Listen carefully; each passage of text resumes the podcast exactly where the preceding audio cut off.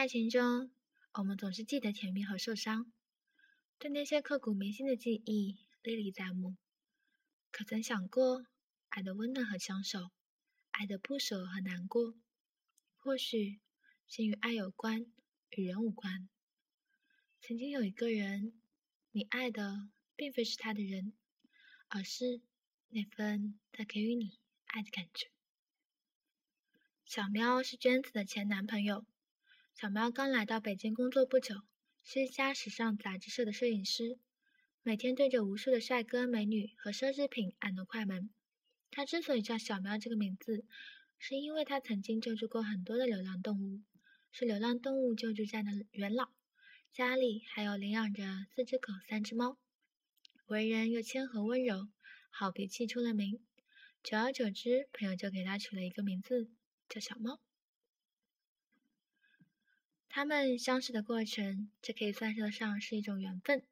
小喵是朋友一个朋友的朋友，那个朋友每次拿着小喵的手机摆弄，小喵假装生气去阻挡，结果瞄到了朋友手机的微信，朋友娟子在朋友圈里刚发了一张自拍照。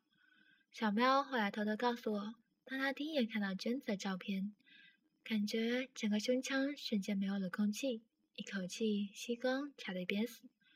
然后小喵就死活拜托那个朋友介绍他和娟子认识，结果朋友也豪爽，接过手机说那你自己去联系吧。小喵想都没想就用朋友的账号发消息过去，我能不能加你？娟子倒是很客气，没问题，那我加你吧。按照娟子的话讲，小喵就是爱心泛滥到溢出啊，她的这份爱直接体现在娟子身上。从他们认识的第二天开始，小喵就展开强大攻势，每天娟子还未起床，早安的微信如约而至，上班提醒开车小心，上午提醒吃个苹果，中午提醒好好吃饭，下午提醒吃块点心，下班提醒堵车憋气，应酬提醒要少喝酒，晚上又是晚安问候。就这样过了一个半月的微信交流，这个男人支支吾吾好半天，才说我很喜欢你，我们可以见面吗？然后他们就在一起了。我曾经问过娟子，你喜欢小喵吗？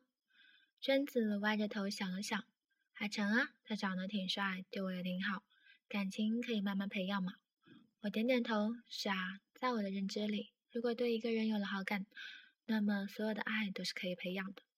但我却忽略了一点，任何的爱情都应该建立在对等的基础上。付出和回报虽然不是爱的必须条件，但却是现实感情中的天平。如果有一方崩塌，那么爱还没开始就已经不复存在。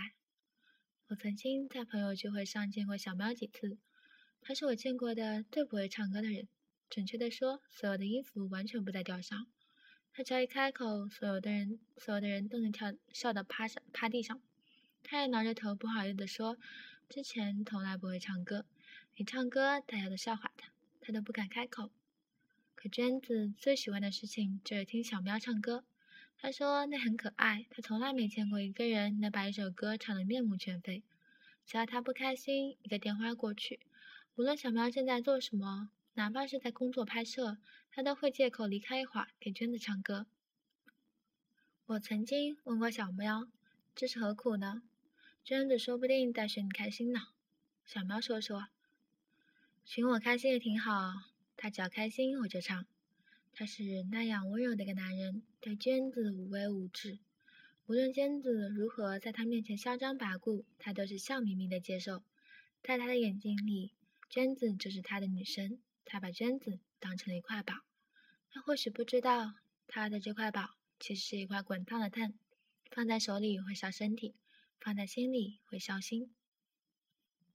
娟子单身太久了，她或许忘记了该怎么恋爱，她忘记了爱情中的人应该做什么。她把小喵的话信以为真，她真的以为那个世界上会有一个人不计回报的爱她。作为正牌女友，她对小喵挥之即来，招之即去，忽冷忽热，若即若离。他们的第一次冷战来得突然。娟子已经习惯了小喵每日的殷勤，突然小喵消失一天，给他发短信不回，打电话不接，娟子就像丢了魂一样去公司楼下等他。等到晚上十点，他看到小喵提着相机出来，他看到娟子，十分惊讶：“你怎么来了？”在之后的谈话里，小喵说：“你不爱我。”娟子马上反驳：“你不是说不需要我爱你吗？但其实我是爱你的，这就够了。”后来，小喵说了一句让娟子难受了很久的话，她说：“你的爱太稀薄，都不够煮一碗汤。”经过了第一次的冷战，娟子收敛了很多。他开始对小喵嘘寒问暖，去他家里给他做饭，给他买衣服、送礼物。他们开始恩恩爱爱、卿卿我我、唧唧歪歪，每次都各种秀恩爱刺激大众。好多朋友都笑说：“小心啊，秀恩爱死快！”真的让大家说准了。在经过了不长时间的恩爱后，他们频繁开始吵架，都是一些鸡毛蒜皮的小事。娟子最爱做的事情就是拉好友和和通讯录。这样小喵就会不停的去他公司找他，给他道歉求原谅。娟子似乎很受用这样的伎俩，每次吵架也就过了过去，但从未想过小喵的感受。最后一次的争吵发生在半个月前，娟子因为小喵的一个女性朋友吃醋，喋喋不休，得理不饶人。小喵百般解释，却越冷越烈，愈演愈烈，拉黑朋友圈删人已经是老把戏，不足为奇。就当娟子还沾沾自喜时，小喵终于斩钉截铁说要放弃了。娟子告诉我，她不知道这是怎么回事，她应该是爱小喵的，她知道自己不对，可是控制不住自己。她好像在一边接受她，一边又往把她往外推。她总觉得自己和她都很累。娟子撑起身子坐坐起来，给我看手机的截图，那是小喵最后和他的信息。小喵说：“我努力了好久，但我还是放弃了。我不知道自己该怎么做，也不明白我们究竟出了什么问题。”娟子说：“你为什么放弃？如果你说你不爱我了，那么就明白告诉我，我掉头就走。”小喵说：“做不到。”娟子说：“那你的意思就是我的错？”小喵说：“不是你的问题，是我的问题。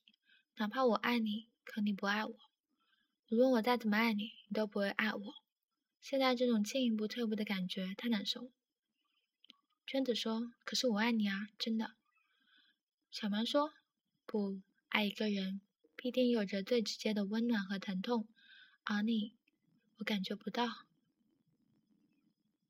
娟子说：“那我不爱你，我为什么要和你在一起？”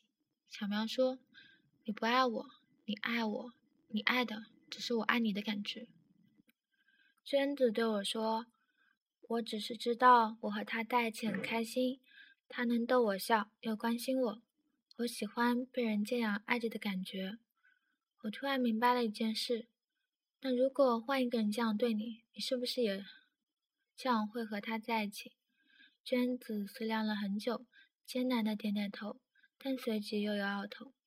两个人在一起，或许因为感动，或是爱护，但最终能够长相厮守，永远都是那个人，胜于那份感觉。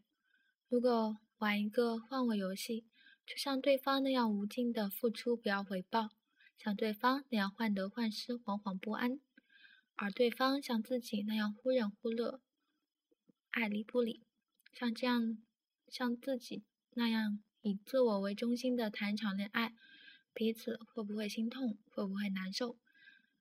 那这一份感情又该如何下去？我曾经以为娟子和小喵就算再怎么吵闹，都不会走到今天。后来他们分手，我也以为正如小喵说的，娟子只是爱小喵给她那份感觉。但是我也到了这么长的故事，我仿佛看不清这其中的缘由。现在我觉得娟子其实是爱小喵的，只是她不会如何去爱。小喵说错了。这篇的文章的作者叫这么远，那么近。之所以会推荐这篇文章，是因为前不久看到《前任攻略》里面的女主，她也是享受韩国人爱她的那份感觉。其实读完整篇文章，我的感受也是，小喵其实，嗯，其实是娟子也爱过小喵，因为我觉得没有一个人，因为我觉得日久会生情，那份情很长久，细水长流。